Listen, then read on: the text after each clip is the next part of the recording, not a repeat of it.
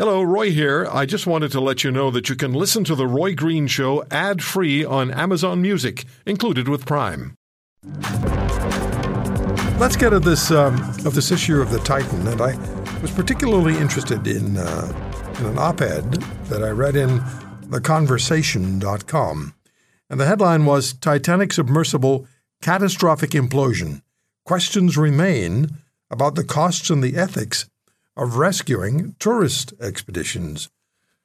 It's a question that is going to be uncomfortable for many, I would think, but it's one that really needs to be asked. And it was posed by Professor Ali Asgary. He's a professor of disaster and emergency management at York University in Toronto. Professor Asgary, thank you for coming on. How are you, sir? Thank you very much for having me. I'm very good. Thank you very much. How about you? I'm doing well. Appreciate you asking. So we have uh, we have this massive international search and rescue operation for five people aboard the Titan, and it does raise questions, as you point out, about risk management, search and rescue operation, costs, and the ethical aspects of responses. I want to speak with you about specifics, but in a general sense first, what are you suggesting with that statement? Uh, that's very good uh, question. Thank you for asking. Um, the, the the key point of this uh, conversation or, or, article is basically we should not create a risk, whether by private sector, by individual, by uh, government, that we are not ready or capable to handle it. In this case, uh, it was definitely the case from individual perspective, from company perspective, and to some extent from the government perspective or those who supposed to respond. However, I want to highlight the fact that my point is not about this incident uh, or search and rescue in this particular case per se, meaning that uh, once there is a call for help uh, on the sea, there is a need. There there has to be response to it anyways to save life. That is the high priority. My conversation is more about risk management prior to taking operations like this before we actually uh, go into these uh, activities. That mm-hmm. was the key point. Okay. And people who engage in these risky uh, ventures on the sea and on land should be aware what the potential is for search and rescue before they begin, no?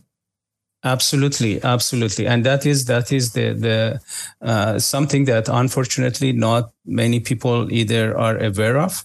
What are the potentials, or uh, those who are responsible for it, uh, especially those who operate uh, or provide these kind of services, may want to ignore it unfortunately. Uh, in, in, this particular case this seems to be there has been a lot of failures in the whole process of uh, providing the service and in terms of risk assessment. Uh, many, uh, many warnings ignored, uh, many, uh, or assessment basically was not done to properly uh, based on limited, very limited information. And in particular, as, as you said, there was no mention or attention to the larger consequences of any failure in the deep sea uh, ocean uh, exploration, which is really a difficult, uh, even with existing technologies, it is not an easy task for search and rescue operations. Uh, never mind about you know individual and you know a vessel to tackle and handle that. Yeah.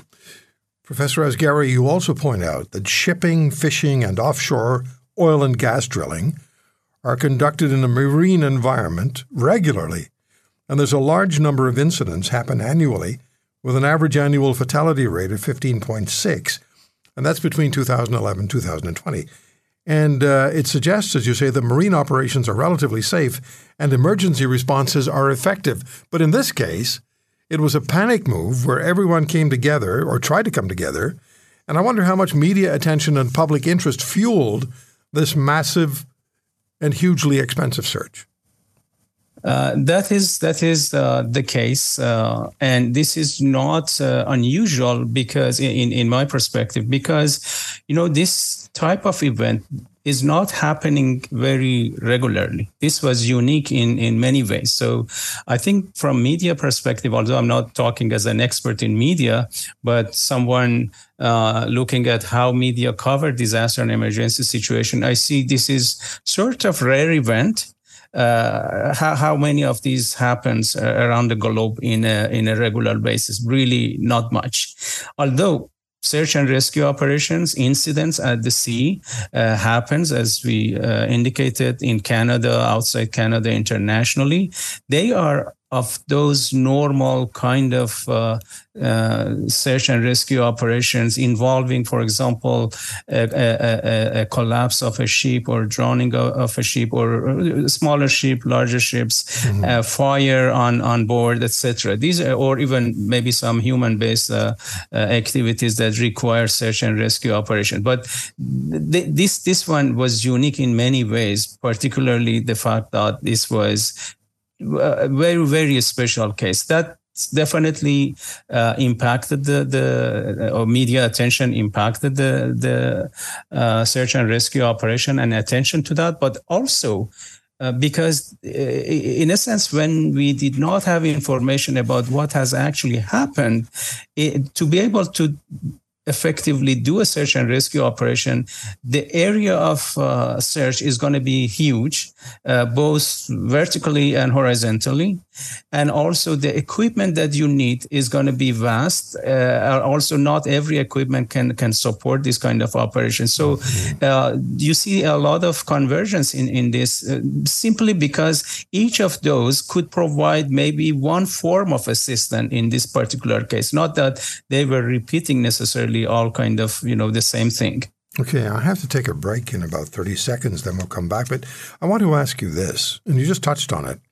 So, this search and rescue effort required high tech, and I'm not being heartless. I know the five lives that were at stake. We all uh, identified with these people on board the Titan. Absolutely. But the operation required high tech equipment, tools, training, coordination, and a capacity to succeed in a massive area of the North Atlantic. Do you think there was ever really a chance of a successful search and rescue operation had Titan not imploded?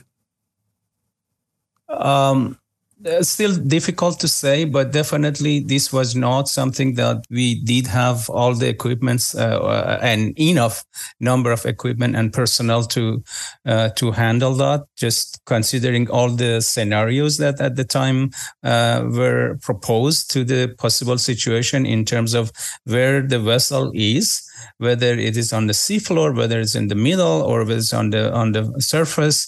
Uh, if it is on the surface, uh, you you need certain equipments to be able to uh, track the surface, uh, and these are all from uh, space and also from the sea. Uh, if there are these are on the on the floor, then not every you know coast guard has equipment to go to the surface of the ocean and search. Of and course. so even with the with the lighting, with all the elements elements and complexity that is there is is really difficult to to to have enough equipment. So I would I wouldn't say this would be an easy easy um, uh, search and rescue or maybe short time search and rescue. Anyways, uh, even if we had not really uh, uh faced with catastrophic uh, implosion. Professor Asgary, um, you wrote in part this search operation was among the costliest in recent history and we don't know who will pay the bulk of expenses insurance, OceanGate, that's the company that owned Titan, or the public. So that leads to the question about balancing acceptable risks with available emergency response capacities. Um, are, are you saying that if if the private and risky behaviors exceed available emergency response, and we touched on this a little earlier, but I'd like to go back to it, uh, including search and rescue, it's the risk takers who must accept that the cost of a rescue operation and its likelihood of success will decide whether an operation is undertaken, or is that too harsh? Well, uh, this is uh, this is something that we uh, need to have in place in order to make sure that uh, this uh, the, all aspects of risk is included in the risk management process uh, before any incident happens.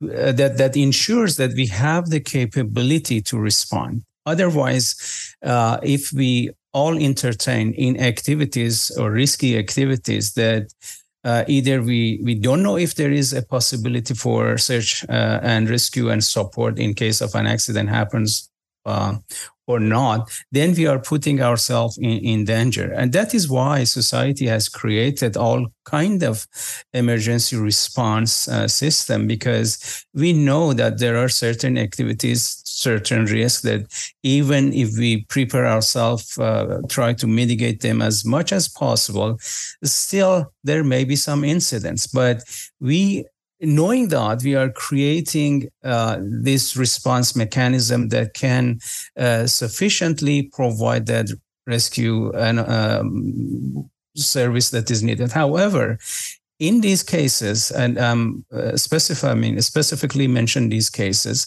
we are in a situation where risk assessment has not been done properly to include these uh, aspects of uh, you know emergency response in case something like this happened.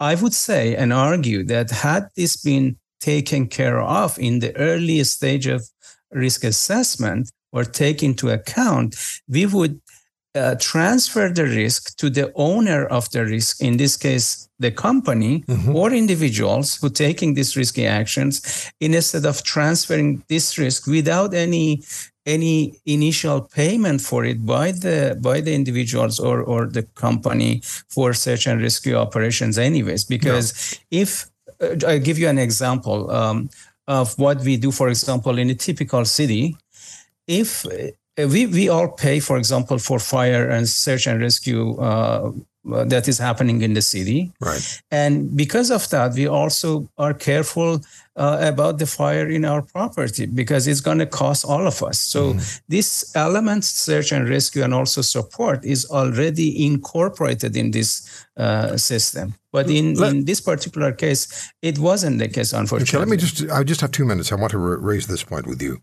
Clearly, sure. OceanGate, the company that owned Titan, should have been aware, and how could they not have, that a critical emergency situation would exceed likely all capacity to rescue the crew or the passengers of Titan.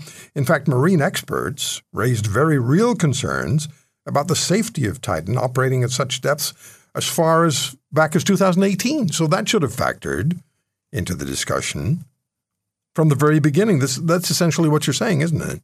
Absolutely. And the point uh, or the problem here is uh, actually several uh, uh issues. One is that I think there was sort of uh, underestimation of the risk by the by the company uh, and, and, the individuals behind the company, uh, despite the warnings. Because once you have this tendency of ignoring the risk and uh, underestimating the risk, uh, maybe because of the passion that you have about this uh, this activity, or basically based on um, you know some some estimations that are not robust enough that that is one element and of course uh, the cost i believe the cost of doing this kind of uh, or taking risk mitigation measure was in this case so much that uh, you basically have to stop and that is what i think experts was were okay. suggesting that you know this is not safe so uh, if you want to make it safe basically you have to stop it yeah. because with the current technology with what you are uh,